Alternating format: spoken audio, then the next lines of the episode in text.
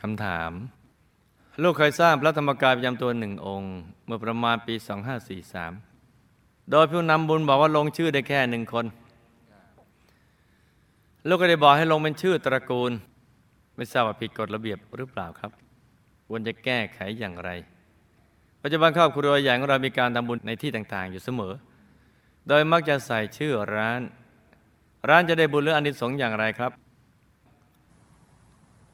มาฟังกันเลย ลูกเคยสร้างพระธรรมกายประจำตัว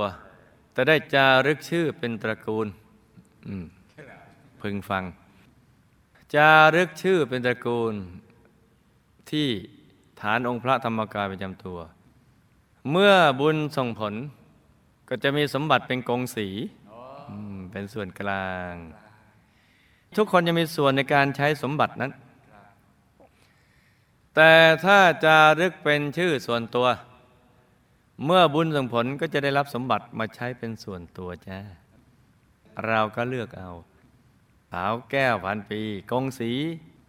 หรือสาวแก้วพันปีส่วนตัวจ้ะที่ดินกงสีที่ดินส่วนตัว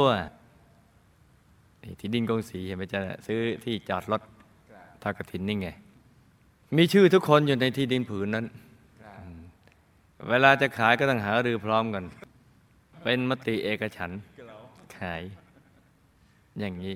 ถ้าส่วนตัวไม่เกี่ยวกับคนอื่น